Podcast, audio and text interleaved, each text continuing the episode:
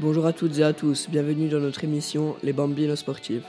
Aujourd'hui, nous allons vous parler de Teddy Riner, un judoka français de 29 ans, originaire de Guadeloupe. Il mesure 2m04 et pèse 140 kg. Il a un parcours plus que respectable. Bonjour Jean-Franck, quel est le parcours de Teddy Riner? Teddy Riner commence le judo à 5 ans. Dès 15 ans, il intègre l'INSEP qui est la filière élite du sport français, en se faisant remarquer au championnat de France pour son potentiel et son physique impressionnant. Il gagne ses premiers championnats du monde à 18 ans en 2007. Il avait déjà remporté les championnats du monde junior en 2006. Voilà donc un parcours impressionnant, sans compter les sacrifices énormes qu'a dû réaliser sa famille qui ne venait pas d'un milieu aisé.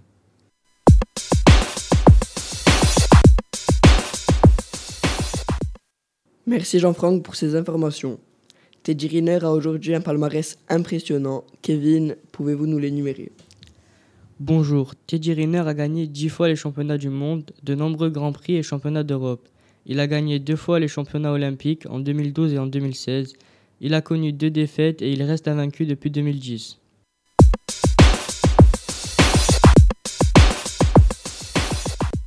Impressionnant.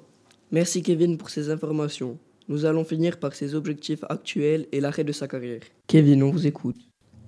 L'objectif principal de Teddy Riner est de remporter les Jeux Olympiques en 2020 à Tokyo, le pays du judo. Il aimerait ensuite terminer sa carrière aux Jeux Olympiques 2024 à Paris à l'âge de 35 ans.